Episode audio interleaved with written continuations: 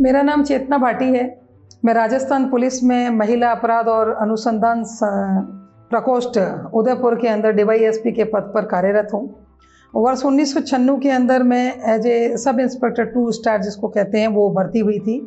2007 में मैं police inspector बनी और 2018-19 के अंदर आ, मेरा प्रमोशन हुआ और मैं डीवाईएसपी बनी। हर जख्म को दिलों में छुपाती है बेटियाँ।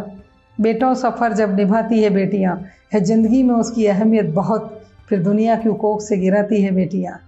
अपने देश के युवा वर्ग को इस मंच के माध्यम से संदेश देना चाहूँगी कि पहली ये चीज़ है कि साइबर अपराध बहुत ज़्यादा हो रहे हैं। फेसबुक फ्रेंड है इंस्टाग्राम है व्हाट्सएप है, साइबर ठगी है। इसकी वजह से आप अपराध की दुनिया में चले जाते हो, ब्लैकमेल होते हो तो बिल्कुल मत होइए। और आपको इमोशनल होने की कतई आवश्यकता नहीं है। इन पड़पंचों के अंदर जैसे साइबर की ठगी के मामले होते हैं, इनमें आप मत पड़िए, होशियार बनिए। माता पिता बहुत मुश्किल से पैसा कमाते हैं, उस पैसे की, अपने संस्कारों की कदर कीजिए। दूसरी चीज़, अगर आपके साथ कुछ हो गया तो तुरंत पुलिस को सूचना दीजिए। पुलिस के अंदर अगर आप आए हो तो दो दो चीज़ें आपकी बहुत इंपॉर्टेंट है। पहला कि आपके अंदर न्याय देने की भावना हो, न्याय करने की भावना हो। आपके अंदर यही भावना हो कि मुझे अपनी कलम से न्याय ही करना है। और दूसरा, आपके अंदर सेवा की भावना हो।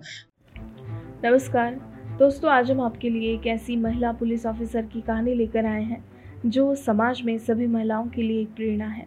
दोस्तों, हम बात कर रहे हैं राजस्थान पुलिस में महिला अपराध और अनुसंधान प्रकोष्ठ उदयपुर में डीवाईएसपी के पद पर कार्यरत चेतना भाटी की। इन्होंने समाज में बेहतर कानून व्यवस्था लागू करने का सराहनीय काम किया। अगर इनकी उपलब्धियों की बात करें तो ये उन्नीस सौ छियानवे में सब इंस्पेक्टर टू स्टार के रूप में भर्ती हुई। अपनी सेवाएँ दी। फिर 2007 में पुलिस इंस्पेक्टर बनी और 2018-19 में इनका प्रमोशन हुआ और ये डीवाईएसपी बनी। अभी इनकी पोस्टिंग उदयपुर में है और यहाँ ये महिलाओं के साथ हुए अपराध बाल अपराध और मानव तस्करी जैसे कई अपराधों में लिप्त आरोपियों को सीखचों में डाल समाज सुधारक के रूप में एक बड़ी भूमिका अदा कर रही है। इनका शैक्षणिक करियर भी काफ़ी अच्छा रहा। बीएससी, बीएड, हिस्ट्री और इंग्लिश लिटरेचर में एमए के साथ साथ और भी कई सारे कोर्स इन्होंने किए। इनका जन्म जैसलमेर में हुआ जहाँ आज भी लड़कियों का जन्म लेना किसी अभिशाप से कम नहीं माना जाता। जी हाँ। पर्यटन के क्षेत्र में जहाँ इस ज़िले का नाम प्रसिद्ध है तो वहीं जैसलमेर कन्या भ्रूण हत्या जैसे अपराध में सबसे आगे रहा। लड़कियों को पढ़ने की इजाज़त तक नहीं देने वाले इस क्षेत्र में जन्मी चेतना भाटी के साथ, इनके पेरेंट्स ने कभी ऐसा नहीं किया। इन्हें पढ़ाया, लिखाया चेतना भाटी देश की पहली महिला आईपीएस, किरण बेदी की फ़ैन रही है। उन्हीं को देखकर मन में पुलिस ऑफिसर बनने की इच्छा जगी, जिसमें ये सफल भी रही। बेदी से आज भी लंबे समय से ये संपर्क में है। चेतना भाटी की पढ़ाई के साथ साथ कविताओं में भी अधिक रुचि रही। यूँ तो शुरू से ही कविताओं के ज़रिए लोगों में जागरूकता लाए जाने के लिए संदेश देती आई हैं। केंद्र सरकार की बेटी बचाओ, बेटी पढ़ाओ योजना का नारा सबसे पहले गढ़ने का श्रेय भी इन्हीं महिला पुलिस ऑफिसर को जाता है। हालाँकि इसके लिए इन्हें लंबी लड़ाई भी लड़नी पड़ी, लेकिन मुश्किल हालातों में काम करके सफलता हासिल करना इन्हें अच्छा लगता है। इसके अलावा, स्पोर्ट्स में भी ये अच्छी थी, लेकिन पेरेंट्स के मना करने पर यह स्पोर्ट्स में आगे नहीं बढ़ी। संगीत में भी विशेष रुचि थी। जी हाँ दूरदर्शन, आकाशवाणी में ये अपनी सुरीली आवाज़ में अपनी सभ्यता और संस्कृति को दर्शाने वाले कई राजस्थानी गीत गुनगुना चुकी है। इनकी आवाज़ इतनी सुरीली थी कि उस ज़माने में इन्हें बी प्लस सर्टिफिकेट मिला, जो उस वक्त में कई जाने माने सिंगर्स को दिया जाता था। लेकिन घर वालों के मना करने पर यह अपनी इस प्रतिभा को भी आगे नहीं बढ़ा सकी। दोस्तों, आज ये जिस राजकीय सेवा में कार्यरत है ये मानती है कि आपके कर्म आपको खोज ही लेते हैं। इसलिए हमेशा अच्छे कर्म करते रही है और आगे भी अच्छे कर्म करने में ही विश्वास रखती है। जी हाँ दोस्तों तो ये थी डीवाईएसपी चेतना भाटी के बारे में कुछ दिलचस्प बातें। चलिए आइए अब सीधा मिलते हैं इनसे और इन्हीं की ज़ुबानी सुनते हैं। इनकी सफलता की ये पूरी कहानी। मेरा नाम चेतना भाटी है। मैं राजस्थान पुलिस में महिला अपराध और अनुसंधान प्रकोष्ठ उदयपुर के अंदर डिवाई एसपी के पद पर कार्यरत हूँ। वर्ष उन्नीस के अंदर मैं as a sub inspector to star जिसको कहते हैं वो भर्ती हुई थी। 2007 में मैं पुलिस इंस्पेक्टर बनी और 2018-19 के अंदर आ, मेरा प्रमोशन हुआ और मैं डिवाई एसपी बनी। अभी मेरी पोस्टिंग उदयपुर के अंदर है और मैं महिला अपराधों, बालकों के अपराध, मानव तस्करी, इन संबंध में ये काम देखती हूँ। मैं जैसलमेर की रहने वाली हूँ और जैसलमेर शिक्षा के क्षेत्र में आज भी हमारा ज़िला बहुत पिछड़ा हुआ है। और वो एक ऐसा ज़िला है जहाँ पे बहुत उस ज़िले की बदनामी रही है। पर्यटन के क्षेत्र में जहाँ उसका नाम है, और तो बदनामी भी उसकी बेटियों को मारने के लिए रही है, बच कन्या भ्रूण हत्या के लिए ज़िला बहुत कुख्यात रहा है। और जैसलमेर जैसे पिछड़े ज़िले में होने कारण बच्चियों को मार देते थे, पढ़ाते नहीं थे। पढ़ा पढ़ाने के पीछे ये था कि पढ़ के क्या करेगी, क्या बनेगी? तो मेरे माता पिता ने मुझे और मेरी बहन दोनों को पढ़ाया और उन्नीस सौ चौरासी के अंदर हमारे जैसलमेर के अंदर दूरदर्शन आया था। तो उसमें मैंने इंदिरा गांधी जी को देखा, किरण बेदी जी को देखा, फिर मैंने किरण बेदी जी मैडम को चिट्ठियाँ लिखते थे क्योंकि उसमें फ़ोन इतने थे नहीं, मोबाइल्स वगैरह थे नहीं। ईमेल वगैरह भी नहीं थे। तो इस बात की खुशी है कि मैडम किरण बेदी जी ने हमेशा मुझे मोटिवेट किया और वर्ष उन्नीस सौ अट्ठासी से वो मेरी पेन फ्रेंड है मैडम और मेरे फ़ोन भी रिसीव कर लेते हैं। मैडम मुझे जवाब भी दे देते हैं। ये मैडम का मतलब आशीर्वाद है और उसके बाद मैं पुलिस सेवा के अंदर आई और मैंने बीएससी मेरे जैसलमेर से किया। और मैंने जब बीएससी किया तो मुझे साइंस लेना था तो लड़कों की स्कूल थी, वहाँ लड़कियों की स्कूल में साइंस नहीं था। तो मैंने माता पिता की जिद करी कि मैं साइंस पढ़ूँगी, उन्होंने मुझे साइंस दिलवाई। फिर मैंने बीएड किया, जोधपुर से बीएड किया। मैंने एम ए हिस्ट्री में किया एम ए इंग्लिश लिटरेचर में किया, नौकरी में आने के बाद में, पुलिस की नौकरी में आने के बाद में किया। मैंने इन्फॉर्मेशन टेक्नोलॉजी में यूनिवर्सिटी जो दिल्ली है उसके, उससे मैंने पत्राचार से मैंने कोर्स किया और मैंने मानव अधिकार के अंदर भी कोर्स किया। इस तरह से मेरी ये क्वालिफ़िकेशन रहा है और मुझे पढ़ाई का, कविताओं का बहुत शौक़ है।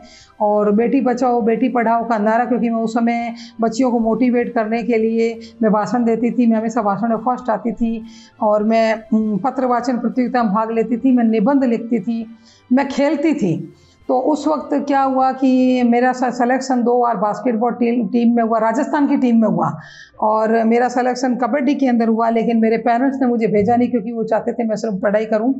उसके बाद में जैसलमेर में दूरदर्शन आया तो मैं मेरी फ्रेंड्स के कहने पे कहते भी आपको पैसा मिलेगा, आप गाना गाइए, आप अच्छा गाना गाते हो। तो मैं वहाँ चली गई जहाँ मुझे बी प्लस सर्टिफिकेट दिया गया, जो उस ज़माने में जगजीत सिंह जी साहब को दिया गया था। मेरी इतनी आवाज़ थी और जैसलमेर के आकाशवाणी में मेरे गाने आज भी बजते राजस्थानी गाने। जो राजस्थानी कल्चर को राजस्थानी संस्कृति सभ्यता को आगे बढ़ाते हैं लेकिन जब वो गाने उस समय चार गाने गाए और मुझे पाँच सौ रुपये दिए गए जो आज से 91, 92, 93 के युग में बहुत बड़ी रकम थी। मैं बहुत खुश थी कि मुझे इतना पैसा मिला लेकिन मेरी खुशियाँ बहुत जल्दी काफूर हो गई। जब मेरे घर वालों के द्वारा मुझे गाना गाने पे बैन कर दिया गया तो इस तरह से मेरे को दो जगह प्रॉब्लम आई। मेरी मेरा जो खेलने का था वो प्रतिभा का आनंद हुआ। मेरा जो गाने की प्रतिभा का आनंद हुआ हाँ ये चीज़ पेरेंट्स ने मुझे मोटिवेट किया और मुझे उस मुकाम तक पहुँचाया जहाँ बहुत कम लोग पहुँचे हैं। तो बेटी बचाओ बेटी पढ़ाओ का नारा मेरी कविताओं का हिस्सा था जो केंद्र सरकार के द्वारा हिंदुस्तान की फ्लैगशिप योजनाओं में लिया गया। और मेरा ऐसा सोचना है कि ये एक ऐसा नारा है जो आपको आज की तारीख में हर गली गली के अंदर लिखा हुआ मिलेगा। प्रधानमंत्री महोदय की दूरदर्शिता की वजह से कहिए, उनके प्लान की वजह से कहिए कि ये नारा मतलब हिंदुस्तान के जो आज तक का जो है भारत का इतिहास है, इसमें मुझे ये लगता है कि ये पाँच सात जो मुख्य नारे हैं, जैसे जय हिंद है अंग्रेज़ों भारत छोड़ो है, जय जवान, जय किसान है, उस टाइप की जो कैटेगरी है, उसमें ये नारा सम्मिलित हुआ है, ये हमारा सौभाग्य है। देखिए पुलिस के सामने कई तरह की समस्याएँ हैं पुलिस के कई तरह के काम हैं पुलिस की कई तरह की जिम्मेवारियाँ हैं। अगर हमारे अधिकार है तो हमारे यहाँ कर्तव्य भी बहुत ज़्यादा है मैं ये समझती हूँ। लेकिन आ, क्या है कि जो चीज़ मुझे मोटिवेट करती है वो ये चीज़ ये है कि मैंने मैंने क्या बताया कि मैं एक बहुत छोटे ज़िले से आई हूँ। और मैंने बहुत सारी प्रॉब्लम्स देखी मैंने काफ़ी सारी प्रॉब्लम खुद की ज़िंदगी के अंदर देखी है। तो मुझे ये लगता है कि जो मेरे पे बीत रही है वो इन पर भी बीतेगी। और मैं मैं क्या प्रॉब्लम्स को अपने ऊपर लेके चलती हूँ? सबसे बड़ी चीज़ ये है कि मान लो किसी लड़के, आदमी का बच्चे किसी का बच्चा खो गया है तो मुझे ऐसा लगेगा कि मैं तब सक्सेस होंगी जब मुझे ये लगेगा, मेरे मन में फीलिंग होगी कि मेरा बच्चा खो गया, मुझे उसको ढूंढना है। तो मैं इतने इतने मन से लगती हूँ। दूसरा ये लगता है लगता है कि देखिए, मेरा ये सोचना है कि लाइफ के अंदर एक फंडा है कि अगर आप आम का पेड़ बोओगे ना तो आम ही उगेगा। तो मेरा ये सोच है कि कर्म आपको खोज लेंगे। कर्म आपको उस जगह ही बख्शेंगे जिस जगह आपका कर्म अच्छा होगा आपके हाथ से गलती भी होगी तो कर्म आपको माफ़ करेगा। मैं आज किसी पद पे हूँ मेरे पास आज कोई पावर है मेरे पास आज कोई आ, पैसा है तो जो लोगों का एक देखती हूँ पैसे का घमंड पावर का घमंड तो उसमें वो क्या अपने कर्तव्य को भूल जाते हैं। और वो क्या करते हैं? प्रॉब्लम्स का निराकरण नहीं करते हैं, उनके साथ न्याय नहीं करते हैं, जबकि वो व्यक्ति जो है वो न्याय की उम्मीद लेके आता है। हरिश्चंद्र के कर्म बहुत अच्छे थे राजा हरिश्चंद्र साहब के। तो देखो, आपको रंग बना के राजा बनाए और उनका नाम दुनिया आज तक याद करती है। तो हम भी अच्छे कर्म करेंगे तो हमारे कर्म हमको ढूंढ लेंगे और हमारे कर्म हमको ज़रूर अच्छा ही फल देंगे। देखिए, सबसे बड़ी समस्या तो ये थी कि जैसलमेर जैसे ज़िले से निकल कर पुलिस सेवा के अंदर आना। जब पढ़ना ही नहीं होता तो पुलिस में बजना तो बहुत बड़ी बात होता है। तो फिर वो तो एक जिद थी कि मैं तो बनूँगी तो पुलिस ही बनूँगी और मैडम का मेरे पे बहुत इफ़ेक्ट रहा, किरण बेदी जी मैडम का। तो मेरे को यही था, मैं तो पुलिस ही बनूँगी। तो फिर पेरेंट्स ने कहा, चलो, इसको पुलिस बनने दो। तो उन्होंने दुनिया की परवाह नहीं करी और मैं बन गई। दूसरा ये था कि जब मैंने ज्वाइन किया नाइनटीन के अंदर तो महिलाएँ बहुत कम थी। महिलाएँ बहुत कम थी तो हमारा ये था कि हमें बहुत अच्छा काम करके दिखाना है। हमें इतना अच्छा काम करके दिखाना है कि हम एक जनरल जो लाइन है, पुरुष और महिलाओं की, उस जनरल लाइन से बाहर निकल के अपने आप को साबित कर सकें। तो ये ये काम हमने किया और अपनी तरफ़ से विभाग को और जनता को अच्छी सेवा देने की कोशिश करी। हमारे पास में जो केस आए हैं, क्योंकि मेरी ज़्यादातर नौकरी महिला पुलिस थाने की ही रही है तो मैंने ज़्यादातर मामलों में जिस चीज़, आप एक केस की बात मत कीजिए, मैं बहुत सारे केस की बात करूँगी कि परिवार के अंदर जिस आदमी को अपने घर में शांति नहीं है, उसको कहीं भी शांति नहीं है। अगर आप अपने घर में खुश हैं, अगर आपके घर के अंदर आपको रिलीफ है, आपका माइंड बिल्कुल सेट है, शांत है तो आपको हर जगह शांति है। तो क्या होता था कि महिला थानों में मेरी नौकरी बहुत ज़्यादा रही, जैसे मेरी जोधपुर में रही, पाली में दो बार रही, अजमेर के अंदर रही, उदयपुर में रही, मैं महिला थानों में ज़्यादा रही हूँ। तो मेरे पास में महिलाओं के केस आते थे तो उनके बच्चों को देख के मुझे बहुत ज़्यादा परेशानी होती थी। मैं ये सोचती थी कि जैसे मेरे बच्चे हैं, अब इसको पति को अलग करें, इस बच्चे को अलग करें, इस माँ को अलग करें तो मेरा ये प्रयास रहता था कि गृहस्थी को कैसे भी करके बचाया जाए और मैं इसके अंदर काफ़ी हद तक सक्सेस भी रही। दूसरा कारण ये था कि उन्नीस सौ के अंदर मैं गंज पुलिस थाना अजमेर में सी थी। तो वहाँ पे क्या दरगाह का एरिया काफ़ी टच होता था तो वहाँ जो थे बच्चे नशे बहुत करते थे, नशेबाजों के मैं उन बच्चों को निकालने के लिए पीछे पड़ गई। तो वहाँ पे जो हमारे जो केंद्र चलाते थे, अजमेर के अंदर, कुंदन नगर में जो बच्चों का केंद्र चलाते थे, वो इस बात को जब मीटिंग्स होती थी तो हमारे बड़े अधिकारियों के सामने बहुत अप्रिशिएट करते थे कि इन्होंने बच्चों के जो काम किए, वो बिल्कुल एक मदर की तरह की बच्चों को निकालना रेस्क्यू करना, उस सेंटर में भेजना, और बच्चे जो झूठ बोलते थे कि हमारे माँ बाप है ही नहीं, मर गए हैं तो उनको खोजना। तो जैसे एक छोटा मुंबई करके लड़का था, वो मुंबई से भाग भाग के आया था, नशा करता था। बिल्कुल छोटा सा था, आठ, मुश्किल से सात आठ साल का होता तो फिर उसके पेरेंट्स को ढूंढना, उस तक पहुँचाना। तो घर में क्या है कि बच्चों के झगड़े होते हैं, बच्चे भाग जाते हैं। तो इस तरह से उनको समझाना तो ये बच्चों का जो, रेस्क्यू का जो मैंने अजमेर के अंदर काम किया, वो मेरी ज़िंदगी का सबसे सेटिस्फैक्शन भरा काम था। अच्छा पल था जो मैंने बुरा भी देखा और उसके बाद बहुत अच्छा भी देखा। क्योंकि मैं एक राइटर हूँ इसलिए मैंने कोरोना काल के अंदर बहुत सारी कविताएँ लिखी बहुत सारे स्लोगन लिखे सोशल साइट्स पे दिए। मेरी कोरोना की एक कविता तो आप ही देखिए दो तीन महीने पहले चार लाख चौहत्तर हज़ार लोग देख चुके थे उसको। आ, उसको और मेरे जो आईजी मैडम थे पहले उन्होंने डीजीपी डिस्क के लिए और मुख्यमंत्री पदक के लिए कोरोना काल में जो अच्छा काम किया उसके लिए मेरा नाम उदयपुर रेंज से भेजा। और जीटीवी के द्वारा इंडिया फ़र्स्ट न्यूज़ चैनल के द्वारा, राजस्थान पत्री के द्वारा कोरोना काल में किए गए अच्छे काम के लिए जो मैंने मोटिवेशन स्पीच मोटिवेशन मेरे लेख मोटिवेशन मेरे स्लोगन और मोटिवेशन मेरी कविताएँ थी, इसकी वजह से इन सभी मीडिया ग्रुप में भी मुझे सम्मानित किया और हमारे एक एडिशनल एस पी साहब है, गोपाल स्वरूप जी मेवाड़ा। उन्होंने एक आइडिया दिया कि हम लोग महिला अधिकारी जो हैं, यहाँ पे वो एक ग्रुप बनाएँ और गर्भवती महिलाओं को उनसे जोड़ें कर्फ्यू के अंदर।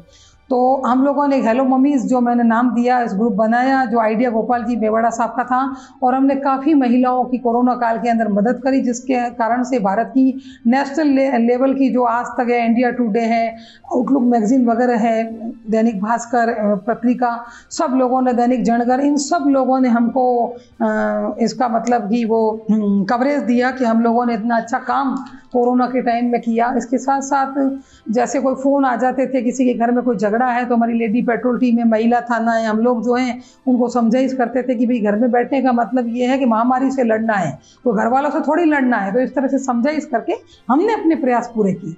मैंने बताया ना कि महिला थाने के लोग, लेडी पेट्रोल की टीम टीम हमारी निरंतर गश्त है, हमारी जो पुलिस की मोबाइल वैन्स वगैरह चलती है, थाने वाले हैं, इन सबने कोऑर्डिनेट्स रख के हमारे उच्च अधिकारियों के आदेशों की पालना में और जहाँ से भी हमको सूचना मिली, हम वहाँ पहुँचे, समझाइश करी, जहाँ हमें कानूनी की कार्रवाई की ज़रूरत पड़ी, उनको समझाया कि कब आप कानूनी कार्रवाई कराओ। अगर हमारे समझने से गृहस्थी बस रही है तो ये हमारा प्रयास था। देखिए, आदमी नौकरी इसलिए करता है कि उसको एक जीवन जीना है अच्छा जीवन जीना है, पैसा कमाना है, अपने घर गृहस्थी को पालना है। लेकिन नौकरियाँ तो बहुत हैं। आप पुलिस की नहीं करोगे, टीचर की करोगे, नहीं तो बैंक की करोगे, प्राइवेट कर लोगे, कुछ भी कर लोगे।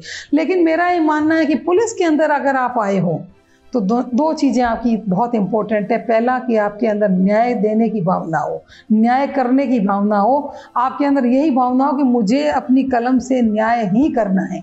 और दूसरा, आपके अंदर सेवा की भावना हो। क्योंकि आप रात को खाना खाने बैठे हैं, आप रात को सो रहे हैं, आपको सुबह जल्दी नहीं उठना है, ये चीज़ें पुलिस के अंदर बहुत बहुत पीछे है। आपका काम पड़ गया, आपको पाँच बजे भी उठाया जाएगा, आपका काम पड़ गया, आपको गश्त भी करनी पड़ेगी। आपका काम पड़ गया, पुलिस को आपको रात को दो बजे भी फ़ोन करके आएँगे, भाई ये बड़ा बड़ा ऐसा हो गया है। तो आपको अपनी खुशियों को, अपने आराम को, अपने चैन को, अपनी अपनी हर चीज़ को सेकेंडरी थर्ड लास्ट लाइन में रखना है। आपको न्याय को, आपको सेवा को, आपके कर्तव्य को आपको पहले रखना है। आप अधिकार मांगने चले जाओगे ना तो अधिकारों को तो बहुत पीछे हैं। आपका कर्तव्य पहले, आप कर्तव्य पहले कीजिए। देखिए, ज़िंदगी के अंदर पढ़ाई तो ज़रूरी है, क्योंकि अगर मैं नहीं पढ़ती तो मैं नहीं बनती, और नहीं बनती तो मुझे एक्सपीरियंस भी नहीं होता।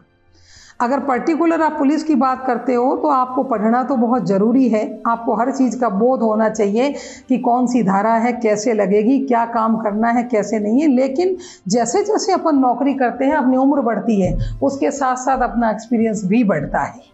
इसलिए ये दोनों मिक्स होके काम करते हैं। लेकिन क्योंकि आप जिस फ़ील्ड में आओगे, उस फ़ील्ड में आने के लिए आपके लिए पढ़ाई ज़्यादा ज़रूरी है। एक्सपीरियंस तो भले किसी गली वाले आदमी को बहुत होगा, वो कानून का बहुत जानकार होगा, लेकिन वो उस कुर्सी पे बैठ के न्याय नहीं कर सकता जिस कुर्सी पे बैठ के एक पुलिस ऑफिसर न्याय करता है। देखिए आप जो लीडरशिप की बात है ना तो हम जिस जगह बैठते हैं ना, वहाँ तो काफ़ी सारे लोग जैसे अंडर में काम करते हैं, या हमें किसी को कोई डायरेक्शन देना होता है, या हमें किसी को कोई राय देनी होती है। तो वहाँ क्या होता है कि लीडर की भूमिका बहुत ही इंपॉर्टेंट हो जाती है, क्योंकि लीडर ने अगर राय दे दी है और वो राय फेल हो गई तो सारा सिस्टम फिर पीछे फेल हो जाता है। तो इसमें क्या है कि जो भी राय दो, वो इस ढंग से हो कि लोगों के साथ न्याय हो लोगों के साथ सबसे बड़ी चीज़ है, न्याय होने के साथ साथ में उसको ये महसूस होना चाहिए कि पुलिस ने हमारे लिए त्वरित कार्रवाई करी है। आप न्याय करो, लेकिन आप न्याय को करने में बहुत लंबा समय ले लो। आप डिसीज़न लेने में बहुत लंबा समय आपके डिसीज़न क्विक होने चाहिए। आपके निर्णय की मैं उसको लीडरशिप अच्छा मानती हूँ, जो निर्णय हाथों हाथ करता है यस और नो डू और डाई ये करो या मरो। ठीक है? तो उससे क्या होगा कि अगर आप टाइम ज़्यादा कंज्यूम करोगे तो आदमी बढ़ जाता है। आपने एक रिपोर्ट दर्ज कराई। आपको अगर हमने जल्दी उसका डिसीज़न ले लिया तो क्या होगा कि आप, आपका आपके साथ न्याय हुआ एक तरीके से। भले वो कोर्ट के मामले हो कुछ भी, लेकिन फ़र्स्ट स्टेप तो पुलिस का ही होता है। तो अगर हमने जल्दी कर दिया तो आपके लिए साथ न्याय कर दिया अब मैंने कर तो दिया, आप सही हो, लेकिन मैंने उसको करने में दो, पाँच महीने, दस महीने, साल भर लगा दिया। मैं निर्णय में पहुँचने में जो डिले करूँगी, वो न्याय को मारता है ये मेरा निजी विचार है। मेरे रोल मॉडल लाइफ में जैसे कि आप देखिए कि मैंने मैडम का नाम तो लिया ही लिया, किरण बेदी जी का, और दूसरा है मेरी माँ। जिसने मुझे पढ़ा लिखा के इस मुकाम तक पहुँचाया। वो, ये लोग, ये दो जो हैं, ये मेरे सबसे ऊँचे शिखर है और ये ही ज़िंदगी में मेरे रोल मॉडल है और मुझे इस बात की खुशी है कि ये ये इन लोगों का आशीर्वाद लेने के लिए ये लोग आज हैं इस दुनिया में। इस बात की खुशी है। बचपन के अंदर खेलने का शौक था, मुझे बाहर नहीं भेजा गया और बचपन के अंदर मुझे मतलब गाने का शौक था तो मेरे गाने को गाना नहीं गवाया गया। तो मैं अगर अगर मैं, मुझे आप ये कहो कि आप पीछे जाओ तो मैं गाना गाना पसंद करती। मैं बिल्कुल गाना गाना पसंद करती और मुझे खुशी होती कि मैं, क्योंकि मैं जो पुलिस बनना चाहती थी वो तो मैं बन गई। और खिलाड़ी तो क्या है कि चलो ठीक है नहीं भेजा तो कोई बात नहीं लेकिन गाना मेरा शौक़ था और आज भी ये संगीत मेरा आ, साधना है शौक़ है तो मैं पसंद करूँगी। और मुझे भाषण देने का शौक़ था तो एटी एटी एट के अंदर मैंने इंडिया टॉप किया था कुल्लू मनाली के अंदर डिबेट कंपटीशन के अंदर इंडिया टॉपर हूँ मैं डिबेट कंपटीशन की। मैं बताती हूँ मुझे घूमने का बहुत शौक़ है मुझे घूमने का बहुत शौक़ है और मैं क्या है कि धार्मिक प्रवृत्ति की थोड़ी हूँ तो आ, मेरा ये कोशिश मेरे फादर नहीं है तो मेरी ये कोशिश रहती है कि मैं मेरी माता को आ, सारे तीर्थ यात्राएँ कराऊं। तो अब हिंदी हिंदुस्तान की तीन चार तीर्थ यात्रा बाकी है तो मेरी ईश्वर से क्योंकि बुज़ुर्ग है उनका स्वास्थ्य गिर रहा है तो मेरा एक सपना है कि मैं उनके जीते जी उनको जो उनकी तीर्थ यात्राएँ बाकी रह गई है वो उनको करवा दूँ। मुझे पहाड़ नदियाँ बहुत पसंद है और लिखती तो मैं कहीं भी बैठ के लिख लेती हूँ। मेरी कविता जो बेटी बचाओ, बेटी पढ़ाओ के संबंध में है कि हर जख्म को दिलों में छुपाती है बेटियाँ। बेटों सफ़र जब निभाती है बेटियाँ, है ज़िंदगी में उसकी अहमियत बहुत, फिर दुनिया की कोख से गिराती है बेटियाँ। रहती हमारे दिल में धड़कन सी बेटियाँ, भागती घर आँगन में चंदन सी बेटियाँ, हर घात को, हर जुल्म को सहती है बेटियाँ, हर गम को, हर पीड़ा को कब कहती है बेटियाँ। बाबुल, तेरी बगिया को सींचती है बेटियाँ, तेरी पीड़ा पर आँखें मींचती है बेटियाँ ए माँ तेरे पल्लू को खींचती है बेटियाँ, जब कोख में मुट्ठी को भीजती है बेटियाँ। बेटों के खातिर जान का सौदा क्यों करते हो? इन बेटियों को कोख में रौंदा क्यों करते हो? कभी धरती तो कभी अंबर पर चलती है बेटियाँ, और सूलों संग फूलों सी पलती है बेटियाँ। रोती है बेटी कोख में, लहू की धारा बहती है। बेटे रहते कोख में तो बेटी क्यों नहीं रहती है? अपना सब कुछ इतना देती है बेटियाँ, और नसीब वालों के घर जन्म लेती है बेटियाँ। इन बेटियों का कोख में कत्ल भी होता है, रोती है तब वसुंधरा महाकाल भी रोता है। करते हैं उसके हाथ पाँव, सिर भी उसका कटता है, पर पाप करने वालों का कलेजा नहीं पड़ता है। राजस्थानी कल्चर का मुरे वो रहता है तो उड्डियो रे उड्डियो उड्डियो रे उड्डियो जाए जाए रे, कि मारो मारो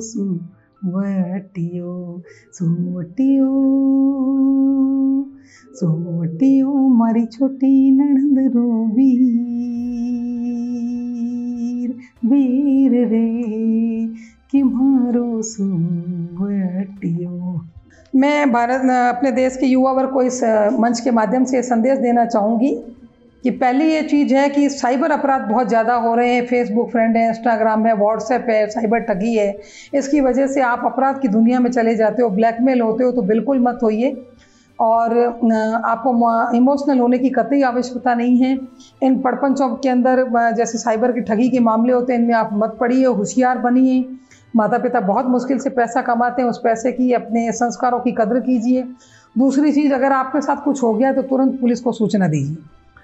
एक चीज़ और है कि पुलिस के खिलाफ ये सोचा जाता है कि पुलिस भ्रष्ट है, पुलिस ये करती है, पुलिस वो करती है। तो दो चीज़ें ज़िंदगी के अंदर हमेशा ध्यान रखिए। पहली चीज़ ये है कि पुलिस अगर अपराधियों के साथ मिलती है तो जनता का हौसला कमज़ोर होता है।